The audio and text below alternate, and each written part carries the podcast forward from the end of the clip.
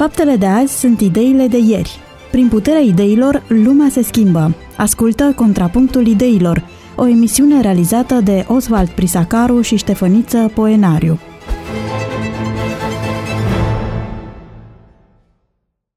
Pe 94,6 FM, de la această oră, Radio Vocea Speranței, împreună cu sezonul 2 din emisiunea Contrapunctul Ideilor, vă spun bine v-am regăsit.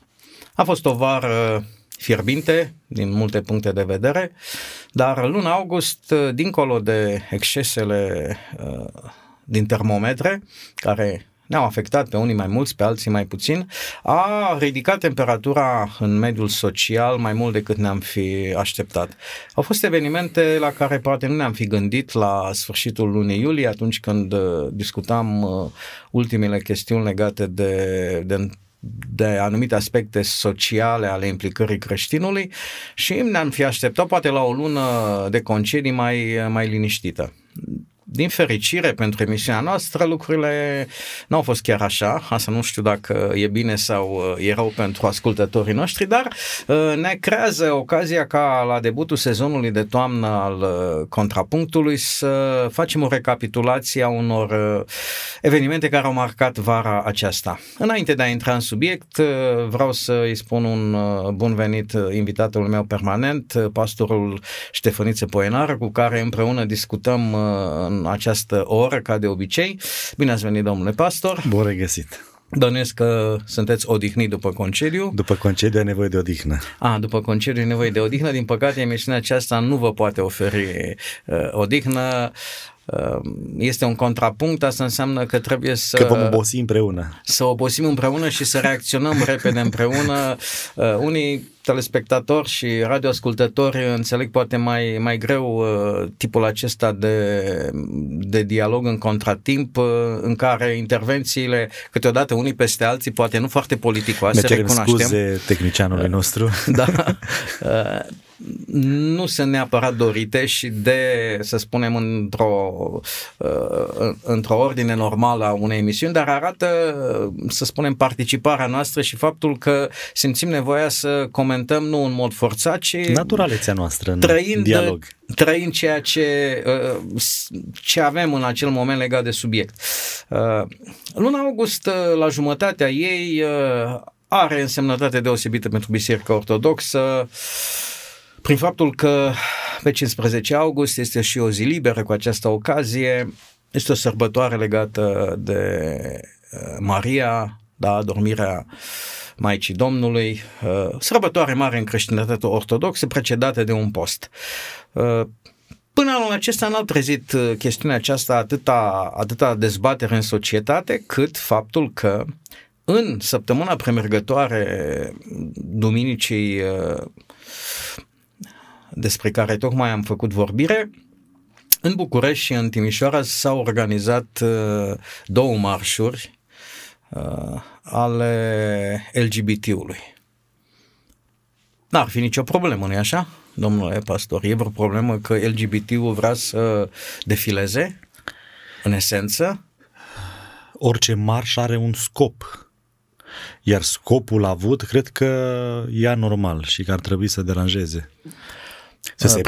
Prima întrebare ar fi dacă timpul acela când ortodoxia era în post, pregătindu-se să celebreze religios un eveniment considerat major, și creștinii ortodoxi dau greutatea acestui eveniment, dovadă că a devenit și o zi liberă, credeți că momentul a fost ales absolut întâmplător? Din toată luna august nu se putea alege o altă săptămână pentru asemenea manifestație care și așa trezea reacții?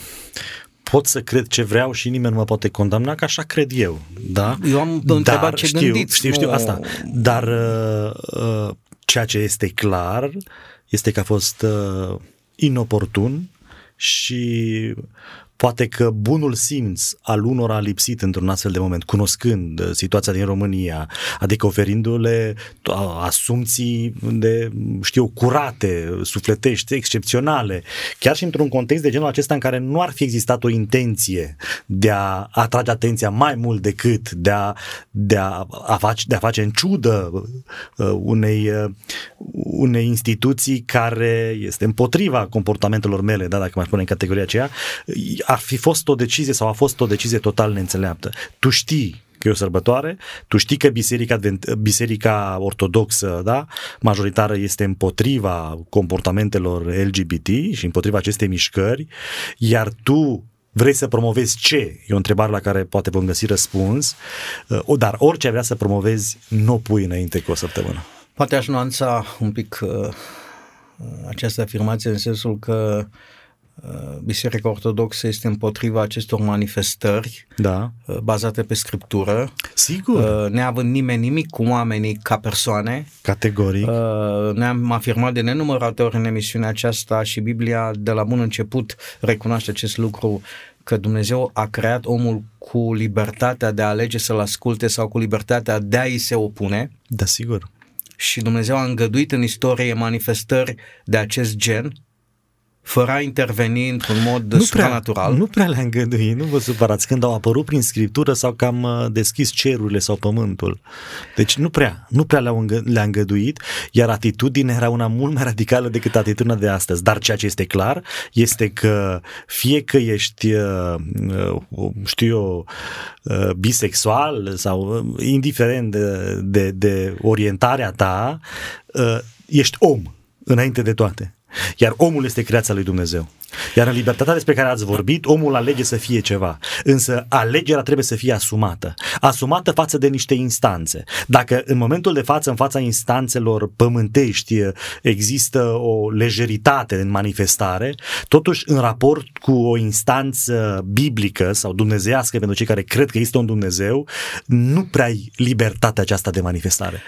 Când am spus că Dumnezeu a îngăduit-o, m-am referit la faptul că până când s-a intervenit, cel mai celebru, să spunem, caz este Sodoma și Gomora, în care manifestarea homosexuală a pus doar cireașa de pe tort, să spunem. Sigur. A fost o lungă perioadă în care lucrul acesta a fost practicat. Așa este. De la începuturile omenirii în păcat, da, problema LGBT-ului a existat, că n-a fost asumată. Aici este diferența, vedeți? Dumnezeu intervine când te mândrești cu astfel de comportamente, când devin atât de obișnuite încât sunt legiferate. Pentru că în imaginea scripturistică despre Sodoma și Gomora, trăirea bărbați între bărbați și femei cu femei era una obișnuită, era naturală, atât de ciudată încât îl găsim pe Lot capabil să-și dea fetele decât acei bărbați să trăiască cu îngerii, nu? În forma lor cu alți bărbați. Pentru că femeia era considerată ca fiind cumva un obiect, nu neapărat un obiect, dar o dețineai, era ta, ca și cum aveai un contract pe ea. Dar expozițiunea Scripturii ne arată că exista o normalitate și că această normalitate era și legiferată. În Orient, ospitalitatea, legea ospitalității era mai puternică decât relația familială. Extraordinar. Apărându-și oaspeții, era datoria lui Lot să-i apere chiar cu prețul familiei lui. Incredibil. Noi nu suntem capabili astăzi de o asemenea înțelegere. Nici nu trebuie să fim. Că i-aș mâncat pe îngeri. Eu între... Da, pentru că vă gândiți la să vină cineva la fata mea, motivație. Și să vină niște îngeri și să zică luați-i în fata, lăsați îngerii. Luați îngerii că-s puternici să se descurce. Uitați că comportamentele acestea și au existat tot timpul, după cum ați spus dumneavoastră. De exemplu, Platon a fost homosexual. Mulți filozofi, mulți gânditori. Și este foarte interesant că, de exemplu, Platon, homosexual, el formează baza teologiei nemuririi sufletului, vorbind despre om ca fiind o ființă duală, trup și suflet. Pentru că într-un context de genul acesta, el își permitea cu trupul lui să facă orice. Pentru că indiferent cum ar trăi, cu ce bărbați ar fi trăit, el este curat, pentru că în trup el curvește, dar sufletul lui rămâne de neatins. Și îl găsim astăzi în biserici. Asta e interesant. Îl găsim chiar în biserici ortodoxe. Desenat, icoane, Platon. Bine, ținând cont că găsim desenați pe frescă în bisericile mai noi ctitori și primari care n-au nici măcar, n-ajung nici măcar la degetul mic al lui Platon, nu mai este o surpriză. Revin la faptul că această inițiativă, Primăria Bucureștiului a încercat să gestioneze, să spunem, corect chestiunea, pentru că a existat totdeauna o contramăsură. Mereu voi susține că orice exces este urmat de un alt exces. Pendul. S-a anunțat marșul normalității, adică acelora care au o concepție creștină. Da. Ce s-ar fi întâmplat dacă cele două erau la aceeași oră? Pe un traseu aparent sau în unele zone s-a suprapus. Credeți că ar fi fost o dispută ideologică, o masă rotundă între cele două tabere? Cred că s-ar fi ajuns la violență. Problema aceasta a timpului și a orelor a fost gestionată corect. Exces a apărut a doua zi, când s-a organizat un marș de curățare, să spunem, a drumului. Da?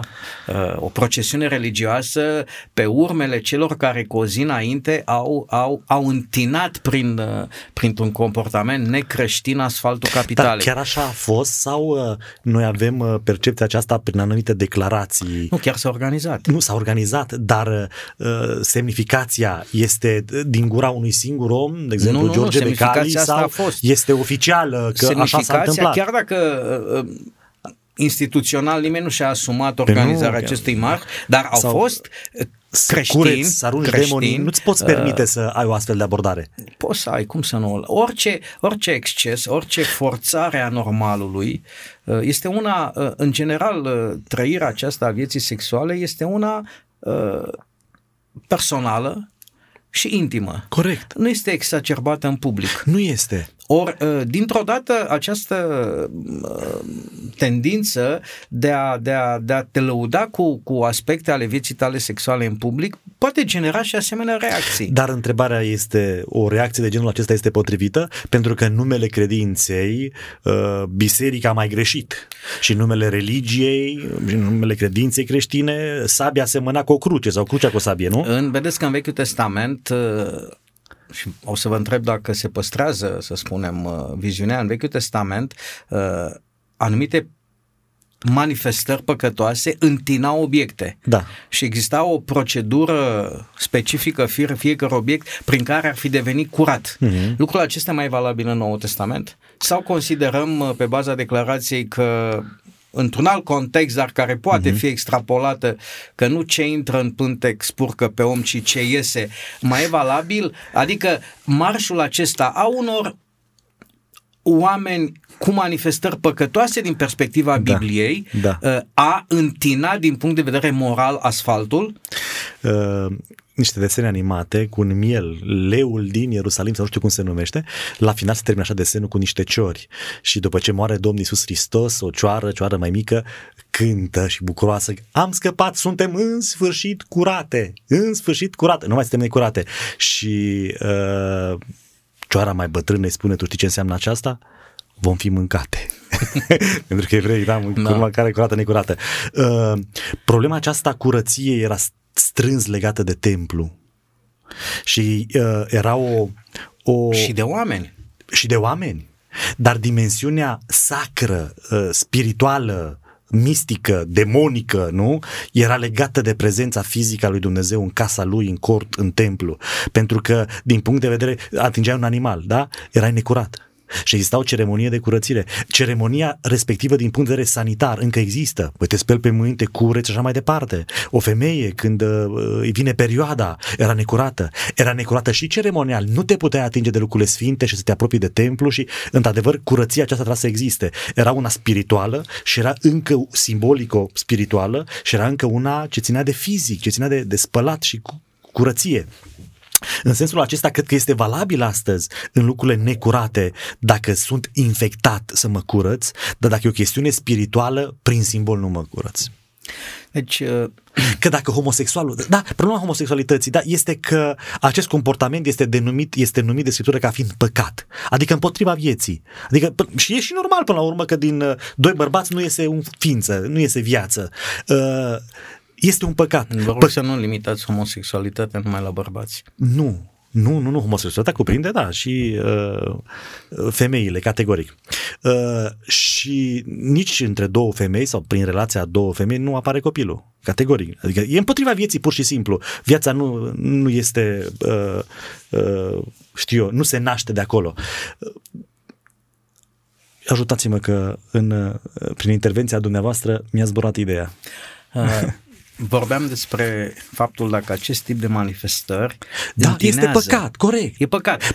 Dar atunci și mincinosul care trece trebuie curățat. Atunci și hoțul. Vă dați seama ce ar trebui să fie în Parlament? Pe de altă parte... Păi fiecare zi atât să meargă popii să sfințească Parlamentul, să scoată demonii. Și nu numai la... Și Parlamentul e foarte aproape de patriarhie. Bun, și cine intră în biserică să scoată demonii de acolo. Da. Că și noi ar trebui să intre cineva să scoată din noi. Pe de altă parte, trebuie să fim foarte cinstiți cu toate raționamentele. Și bețivii sunt declarați de Biblie ca fiind păcătoși și nu vor intra în rai. Da. Același comportament public este oficializat. Bodega, restaurantul, terasa, unde unii beau până își pierd mințile, în public. Da. Nimeni n-a considerat că ar trebui dezinfectat locul după ei, nici măcar din punct de vedere sanitar. Așa este. Pentru că de multe ori chiar ar fi nevoie, ținând cont de efectul pe care îl are alcoolul în exces. Concluzionez. Nu văd de bine un astfel de marș al normalității. Marșul normalității ar fi trebuit să fie prin dialog ideologic, prin argument, prin dezbatere, prin apărarea cuvântului sfânt, apărarea Bibliei. Astăzi, ieri și cu mult timp înainte, dar măcar și astăzi și mâine. Aici ar trebui să fim în marș și ar trebui să ne auzim. Am deschis subiectul acesta pentru că m-aș fi așteptat ca în săptămâna premergătoare și a momentului acesta în care societatea puțin s-a inflamat, au fost reacții de o parte și de alta, comentarii, să existe reacții din mediul creștin. Altele decât acestea aproape la fel de contundente ca și marșul LGBT. Din păcate, în mod oficial, au existat puține comentarii.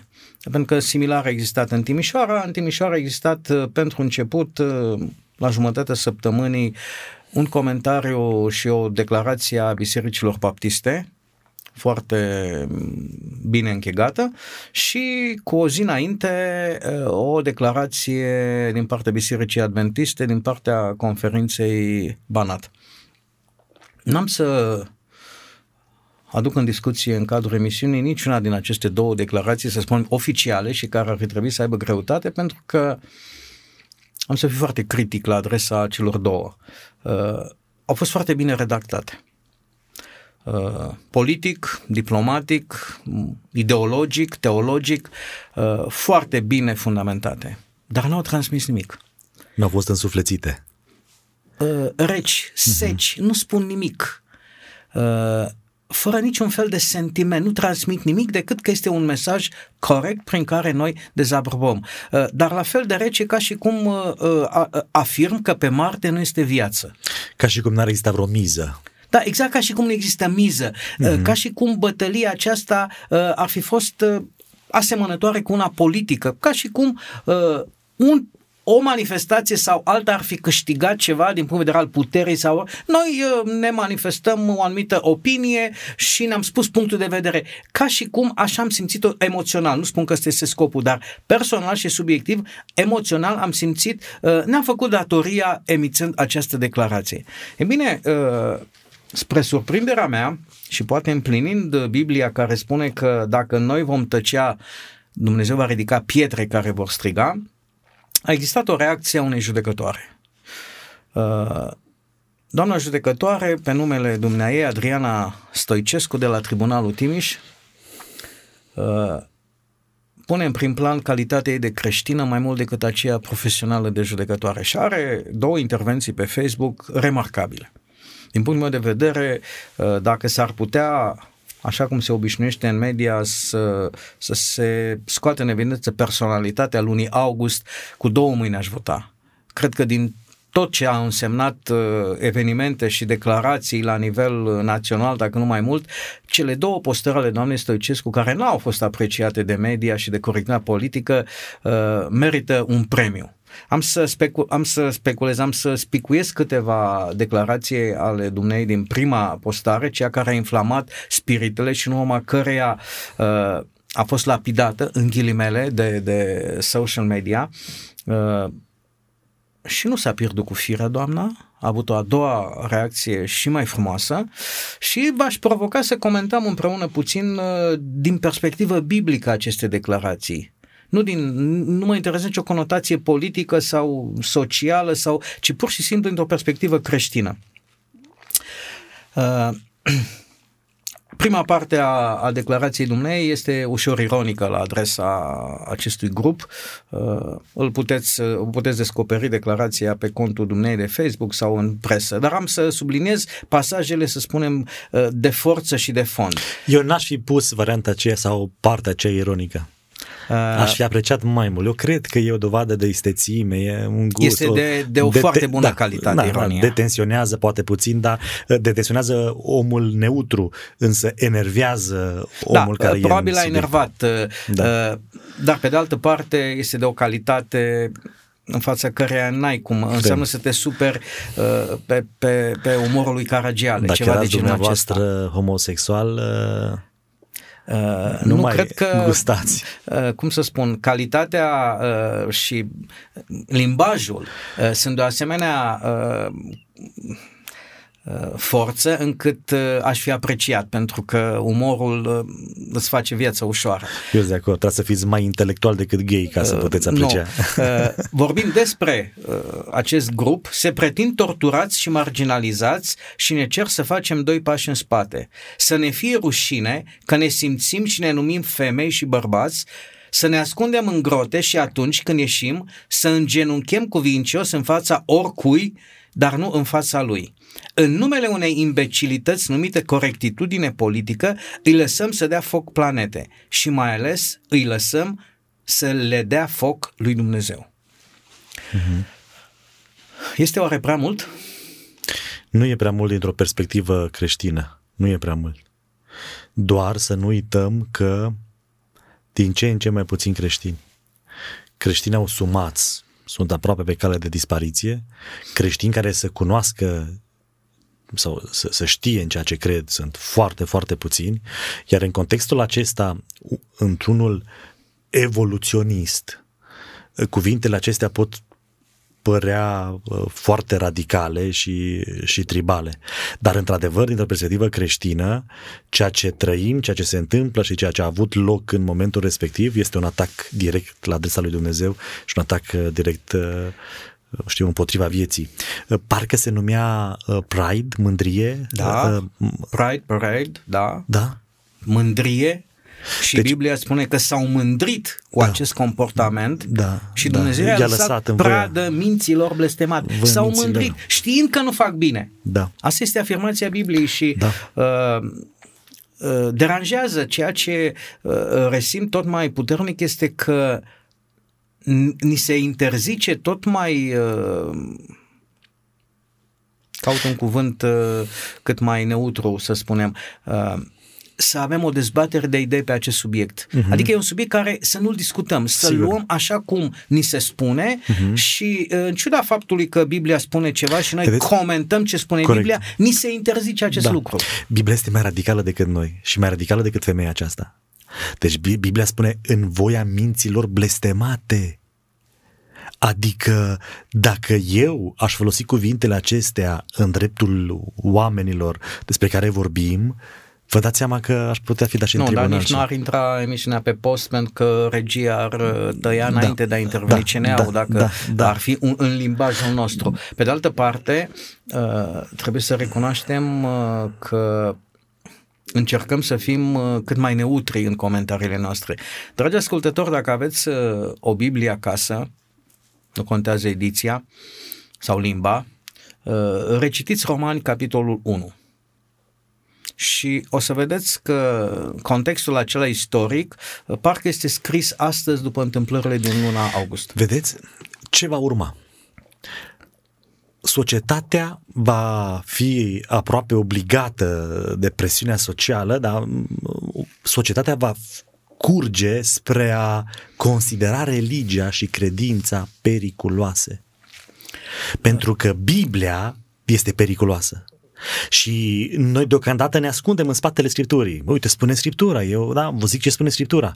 Și după ce se va accepta chestiunea aceasta, se va ajunge la concluzia că această carte este atât de periculoasă încât mai bine nu.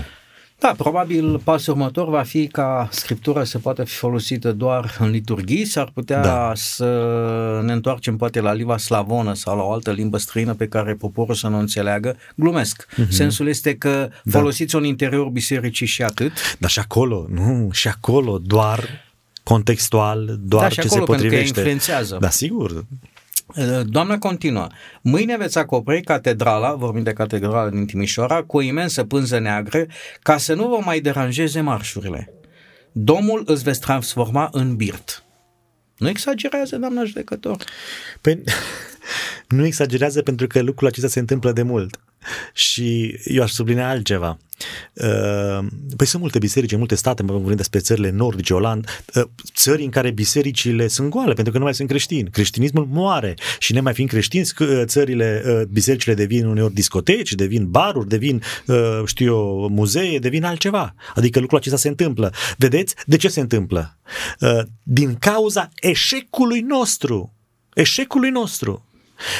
Și eu, în povestea aceasta despre care vorbim noi acum, în lupta aceasta ideologică, dincolo de responsabilitatea care pică pe cei cu agenda LGBT, eu consider că o responsabilitate imensă avem și noi, biserica.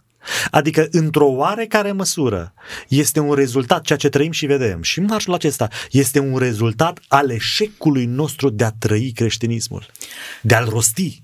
Nu degeaba se spune că această agendă este neomarxistă, pentru că în perioada socialismului și a societății multilateral dezvoltate, în Uniunea Sovietică, toate bisericile sau majoritatea au fost transformate în CAP-uri, în grajduri pentru animale.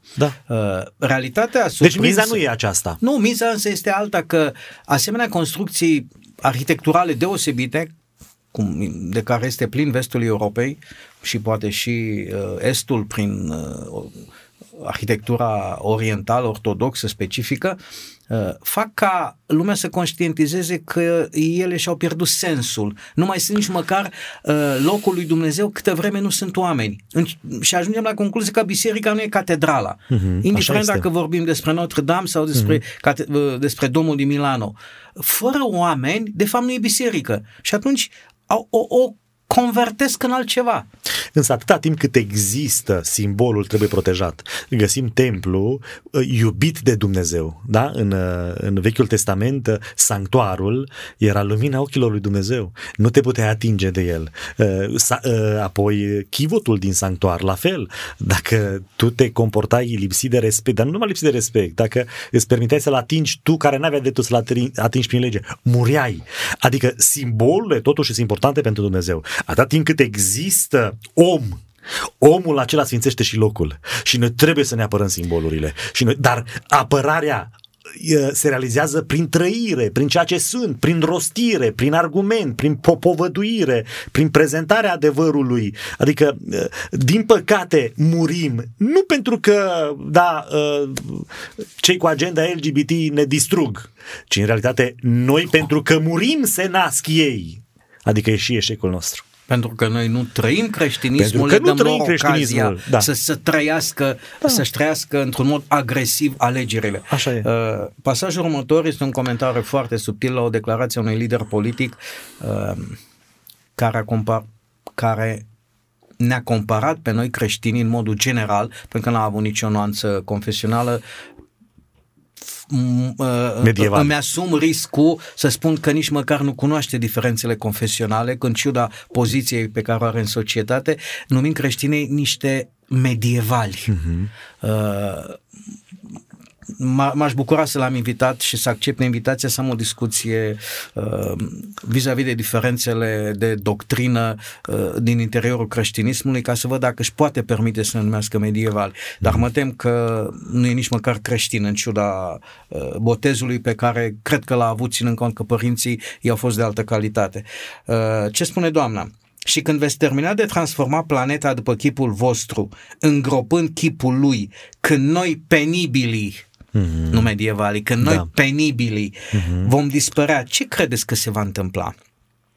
Când veți distruge orice urmă de normalitate, ce veți găsi de fapt? Un mare gol care vă va mâna înainte. Iar următoarea viziune asupra societății pe mine m-a înfiorat, pentru că se regăsește și în câteva romane vizionare. Poate dacă o să avem timp o să comentăm o asemenea declarație. Uitați cum vede viitorul doamna judecător. Poate în următorii ani ne veți urca în spatele autobuzului și tramvaiului. Ne veți pune semne distinctive pe haine.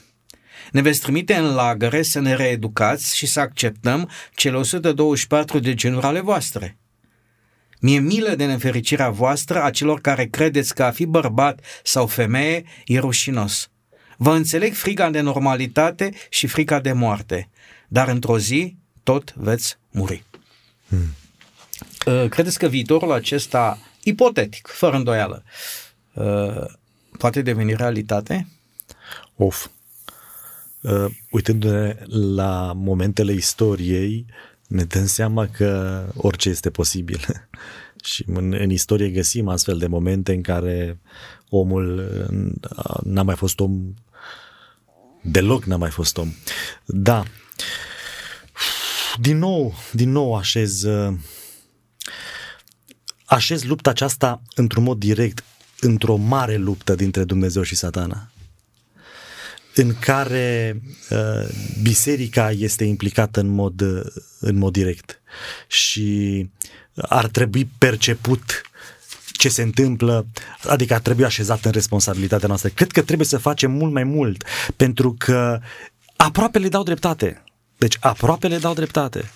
Normalitatea nu există în afara Scripturii. Deci normalitatea nu există pe fundamentul științific, pe fundament evoluționist. Ce este normalitatea când noi toți evoluăm? Normalitatea este o convenție între noi. O convenție care mereu evoluează, o convenție care ține de înțelegerea dintre noi. Adică mamă și tată de ce? Bărbat și femeie de ce? Pentru că spune Scriptura, nu? Spune biologia, spune creația. Iată că găsim astăzi oameni cu 2 cromozomi feminini sau cu lipsa unui cromozom. Și aici vedem un bărbat care are organ bărbătesc și totuși nu are hormon suficient sau nu are hormonii bărbătești. Și cazuri de genul acesta apar din ce în ce mai mult. Un astfel de om se uită la sexul lui și îți dă seama că el simte altceva, adică chimia influențează întreaga manifestare a lui. Și cine știe unde ajungem? Nu vreau să intrăm în discuții de specialitate, am avea nevoie de geneticieni, de medici. Pe de altă parte, trebuie să vedem în... Dar ce este normal? În această agendă, faptul că un alt eveniment tot în august, odată cu eliberarea unor noi cărți de identitate, a fost o discuție foarte aprinsă, dar oarecum repede aplanată, dacă să se scrie pe ele sex sau gen. Da. Pentru că ideea de a schimba sexul cu identitatea de gen e teribilă și noi nu suntem pregătiți. Societatea nu conștientizează, dar România a semnat la Istanbul o convenție din care Turcia tocmai se retrage, prin care și-a luat angajamentul să introducă acest concept de identitate de gen care schimbă noțiunea de sex, pentru că se dorește ca identitatea de gen să fie un concept social și nu unul biologic. Da. Prin natură suntem femei și bărbați. Dar se spune că genul e un concept social și putem oricând să devenim ceea ce vrem, bărbat sau femeie, de la orice vârstă, și că asta este mai puternic decât sexul. Da. În afara Scripturii, ce este normalitatea? Majoritatea decide, mergem într-o direcție sau alta. Așezați pe valorile democrației, ținând cont de majoritate, ținând cont de toleranță, de respect, de înțelegere, de iubire, trebuie să trăim toți să ne acceptăm unii pe alții cum suntem? Dacă nu există, aceste valori le considerăm universale, fără a fi născute din revelație, pentru că nu există Dumnezeu, spun unii. Ia zi, vă văd zâmbind. Da, vorbind mi-am dat seama că am să vă provoc la un experiment. Nu v-am prevenit înainte de emisiune. Tocmai cu ce m-ați prevenit? Ca să trăiți... mulți ascultători au sentimentul că unele lucruri le aranjăm înainte. Da. Vă putem confirma că sunt momente în care când ne întâlnim, stabilim și discutăm. Nu e cea mai fericită soluție, dar se întâmplă ca în 2, 3, 4, 5 minute înaintea emisiunii să găsim un subiect mai interesant decât acela pe care, să spunem, l-am fi avut pregătit din diverse motive. Domnule pastor, aveți doi copii, din care o fetiță mică. Câți ani are? 7. Bun, era mai bine dacă era și mai mică, de mult și 7 ani. 6. Haideți să vă spun așa. Să presupunem că vă întreabă într-o zi și spune: tati, aș vrea să fumez. Ce răspuns i-ați da? La vârsta aceasta? Da. Așa am impresia că v-a întrebat nepoțica. Sau... Nu, eu vreau să vă spun, deci foarte onest, îi veți da voie sau nu? Nu i-aș da voie, dar aș face-o să creadă că ea nu-și dă voie, nu că eu nu-i dau voie. Adică aș vorbi ca și cu un om mare, aș explica atât de bine și aș profita de relația pe care o am, de încrederea pe care o are în mine, de diferența de cunoștințe și de respectul care mi-l poartă, și încât aș face să creadă că ea a decis să nu. De ce zâmbesc acum, trebuie să spun? Când v-am spus de experiment, ați avut o reașezare în scaun, o poziție defensivă, ferm convins că ce urmează nu prea ține de pregătirea noastră teologică și s-ar putea să vă pun într-un moment mai puțin pregătit. Nu, urmează dialogul. Da.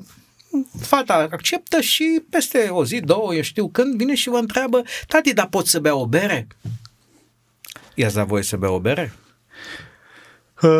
Deci uităm de contextul religios. Da, i-aș explica... Fiind mică, din nou aș putea să o conving că nu și să ea se creadă că nu, și aș da o limonadă care să aibă și hamei, dar să fie fără alcool ceva. Deci, nu. Bun. Deodată văd că sunteți un tată puțin îngătuitor. Radical, mai trec câteva zile și tot fetița noastră vine și spune: tati, dă-mi te rog cheile la mașină, fiindcă vreau să conduc mașina. I-aș da-o? Aș lua-o în brațe și undeva pe câmp i-aș da volanul în mână și aș ține eu, aș apăsa eu pe pedale și aș spune încă nu, că uite, nici nu-ți ajung picioarele la pedale. Mă. Și acum îmi vine o întrebare pe care nu o să vă pună niciodată, dar ea este sugerată într-un manual de 75 de pagini pe care profesorii din Scoția l-au primit și sunt sfătuiți și încurajați cum să procedeze. Într-o zi vine fata la noastră și vă întreabă și vă roagă și vă spune: tati, vreau să iau hormoni ca să-mi schimb sexul pentru că vreau să devin băiat. Greu. Știți că nu mai aveți voie să-i spuneți nu? Adică... Și trebuie să-i spuneți: tu știi ce este cel mai bine pentru tine. Deci, da, în ansamblul discuției, toți părinții vor spune: nu se fumează la 4 ani, nu se bea bere sau niciun alcool la 4 ani, la 5 ani, la 6 ani, au 7 ani deja, în al doilea ciclu de educație sexuală după indicații, da? Nu se conduce mașina până la 18 ani, dar la 4 ani considerăm că un copil știe să aleagă dacă vrea să fie băiat sau... fată. Asta eu cred că trece dincolo de Biblie. Adică dincolo de orice normalitate sănătoasă, de bun simț, de orice vreți. Nu cred că mai e o problemă de creștinism aici pe care îl combatem sau îl apărăm. Nu știu ce să zic, pentru că totuși emoționale sunt puternice aceste argumente și exemplele date, dar aici vorbim despre niște chestiuni dăunătoare și pornind de la premisa că toate sunt dăunătoare, trebuie să demonstrăm și că schimbarea sexului este dăunătoare. Păi nu, să spunem că toate acestea sunt dăunătoare sau nu, condusul nu este dăunător. V-am dat doar exemplul acesta. Este periculos. Este periculos să mergi pe stradă. Și nu poți, da. Problema era legată de faptul că argumentele... Este absurd, de acord. Pentru care nu dai voie este pentru că încă nu poți alege pentru tine lucrul acesta. Și schimbarea de sex nu este o chestiune care să nu aibă riscuri. Să se facă ușor sau să ai capacitatea să înțelegi de ce vrei să faci lucrul acesta. Categoric. Adică decizia este una pe care n-ai dreptul să o faci niciodată pe baza Scripturii.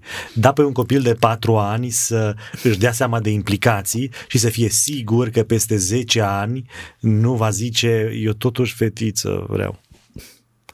Suntem absurzi. E absurd, vrei să devii bărbat și totuși ca să naști trebuie să rămâi femeie. Indiferent, pentru că biologic bărbații nu vor putea naște niciodată. Nu vorbesc de identitatea de gen, nu vorbesc de anumite chestiuni genetice, cromozomiale. Dar pentru a da naștere la un copil, lumea în care ai nevoie de biologie. Pe principiile evoluționiste, când Dumnezeu este dat la o parte, poate să ajungă oriunde astfel de lume. Copiii azi mâine vor fi făcuți în aparate, nu în mamă.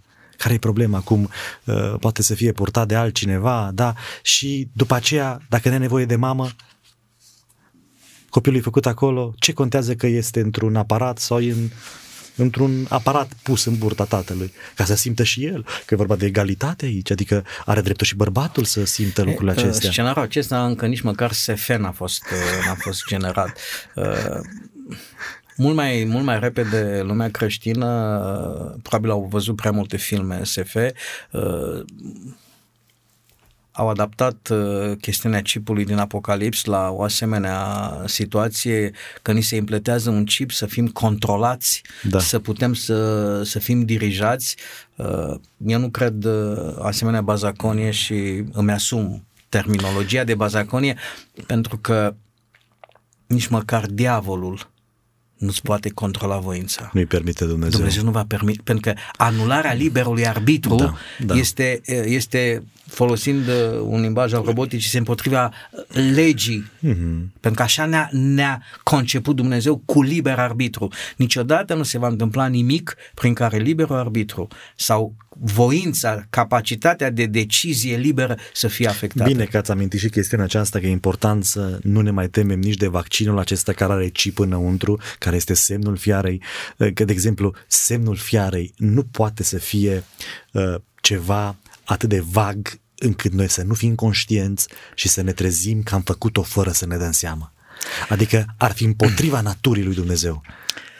După prima intervenție, apărătorii neomarxismului și admiratorii oricăror idei noi și proaspete, eu asemănesc cu gloata care a ieșit în Egipt odată cu Israelul. Au ieșit cam 1 milion de egipteni, dornici de senzațional, pentru că evenimentele din timpul plăgilor au trezit o anumită curiozitate. Era evident că cu acel grup etnic se întâmplă ceva.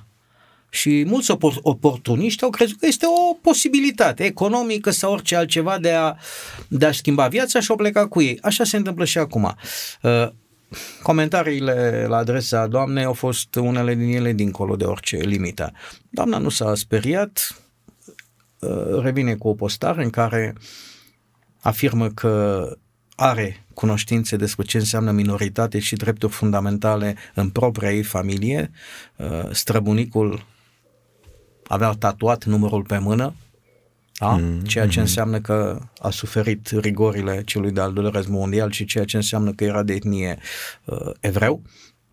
Și spune, nu vorbiți despre minorități și despre drepturi fundamentale, despre prigoană și discriminare. Ce faceți voi în dormitor vă privește? Nu mă interesează că Ionică se iubește cu Petrică sau că Vasilica se iubește cu Poneiul. E problema lor. Dar de ce trebuie să vă venerăm pentru aceasta? De ce trebuie să ieșiți în stradă, iar noi să ne închinăm în fața voastră? De ce trebuie să dăm la o parte 2000 de ani și o carte? Adică de ce cele două trebuie să fie într-un asemenea conflict încât ori? Dar vedeți, dacă ne punem în tabăra cealaltă, oamenii n-au pretenția ca noi să ne închinăm lor. au pretenția doar să nu mai fie, adică să fie acceptanți. Sunt acceptați de câți ani? De la abrogarea articolului 200 din Codul Penal. Da, da. Deci asta spune doamna mai departe. Știu. Aveți tot dreptul să vă simțiți liber. De 30 de ani nimeni nu vă mai incriminează. Dar cu toate acestea sunt priviți și marginalizați de societate și sunt priviți cu niște ochi tulburi și apăsători. Apoi... Oare din ce cauză? Stați că a zis bine ce a zis, zic eu. Din ce cauză? Da. Nu cumva creștinismul e de vină că ei sunt priviți cu ochi tulburi și puțin așa tolerați, nu acceptați. Tolerați, nu acceptați. Vedeți, și noi facem diferențiere între păcate. Este foarte interesant cum oare Dumnezeu i-ar privi, nefiind de acord cu ei, încercând să-i ajute, să-i vindece, dar totuși iubindu-i. Eu cred că sunt greșeli de ambele părți. Declarația lor este că ei luptă pentru niște drepturi. Adică, unul, să fim acceptați, nu să ne închinați, dar suntem și noi oameni ca și voi și să avem și noi anumite drepturi, la fel cum aveți voi. Problema se pune când ei încearcă să ne facă pe noi să nu mai fim liberi și să mai putem crede ceea ce credem și să ne mai putem numi cum ne numim, și aici apare miza și din păcate se întâmplă să se treacă dincolo de limita pe care o declară ei. Doamna judecător mare, câteva pasaje minunate, dar timpul nu ne permite. Vreau doar să aduc în discuție o viziune la care nu m-aș fi așteptat să o aibă dumneaei, pentru că este atât de proaspătă și de rar folosită din lumea creștină, încât am fost surprins. Pentru că războiul acesta nu este decât veșnicul război dintre bine și rău, dintre Dumnezeu și cel căzut, căci la aceasta se reduce totul, la Dumnezeu. Mm-hmm. Aici este miza, e o mare luptă. Și în cadrul marii lupte, problema comportamentelor LGBT este una cu caracter apocaliptic, așa ne spune Scriptura. Adică miza este imensă, implicațiile sunt mai mari, noi ar trebui să vorbim mai mult despre chestiunile acestea, ce înseamnă, ce implicații, ce consecințe vor fi, cum dispare familia, ce se întâmplă dacă dispare familia, ce se întâmplă, cum este afectată iubirea, dragostea, empatia, ce se întâmplă cu viața, ce de obicei, pe lângă aceste comportamente sexuale, ce alte lucruri dispar, ca fidelitatea.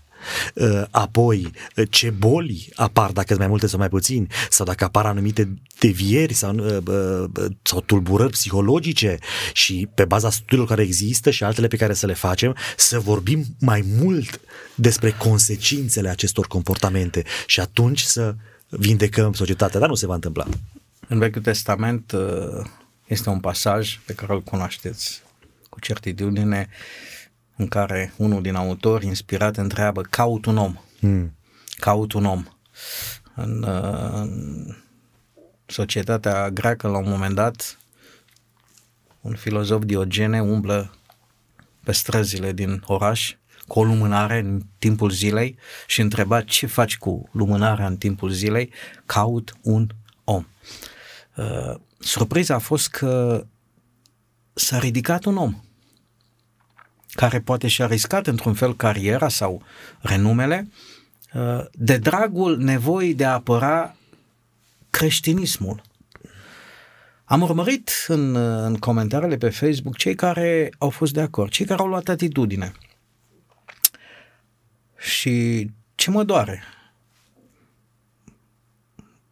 M-am ezitat mult dacă să spun sau nu, pentru că s-ar putea la montaj să cadă.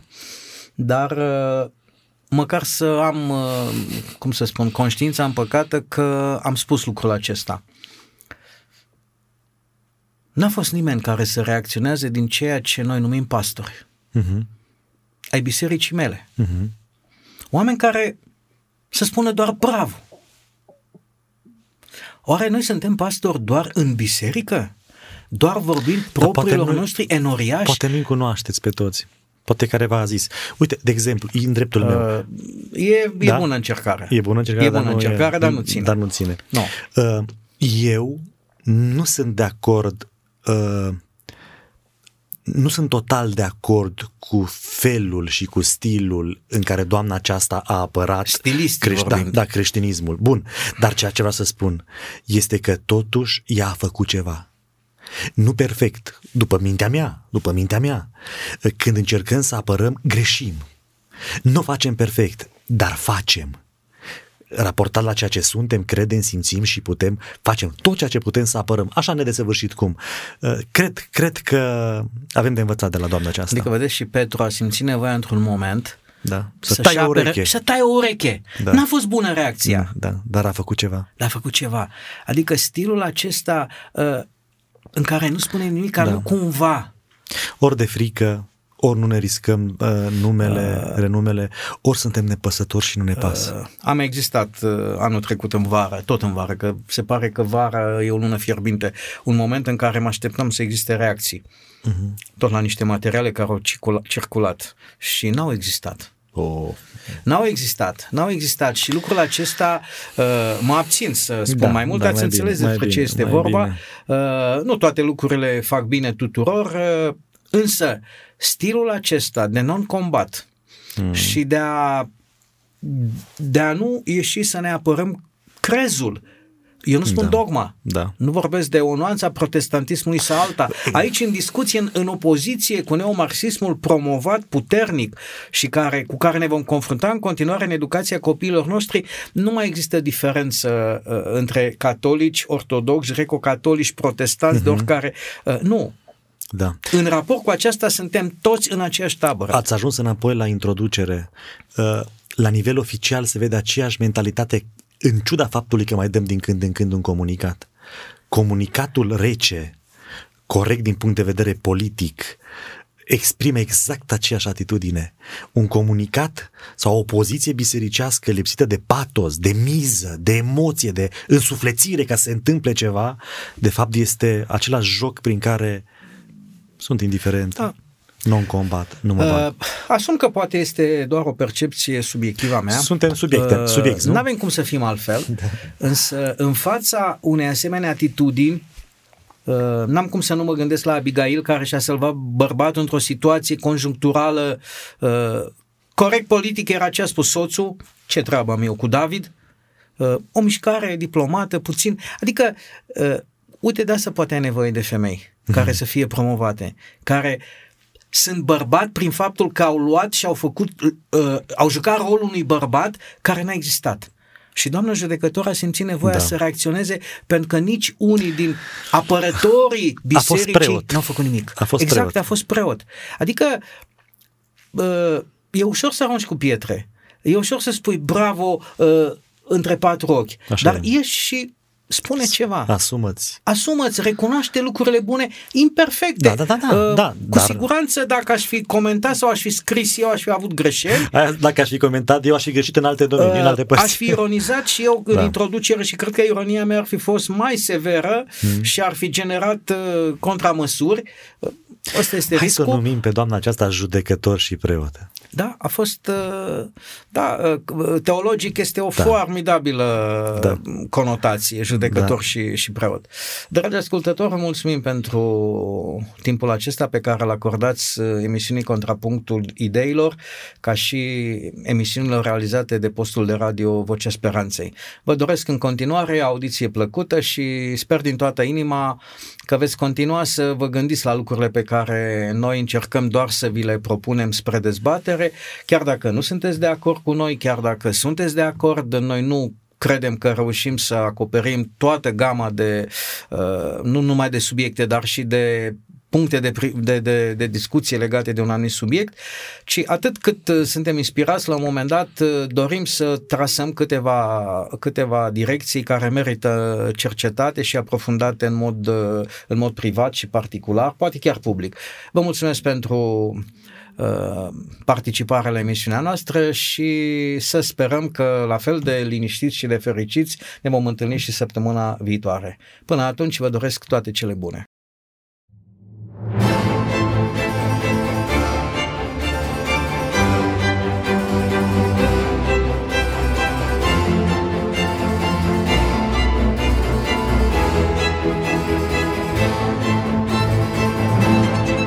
Faptele de azi sunt ideile de ieri. Prin puterea ideilor, lumea se schimbă. Ascultă Contrapunctul Ideilor, o emisiune realizată de Oswald Prisacaru și Ștefăniță Poenariu.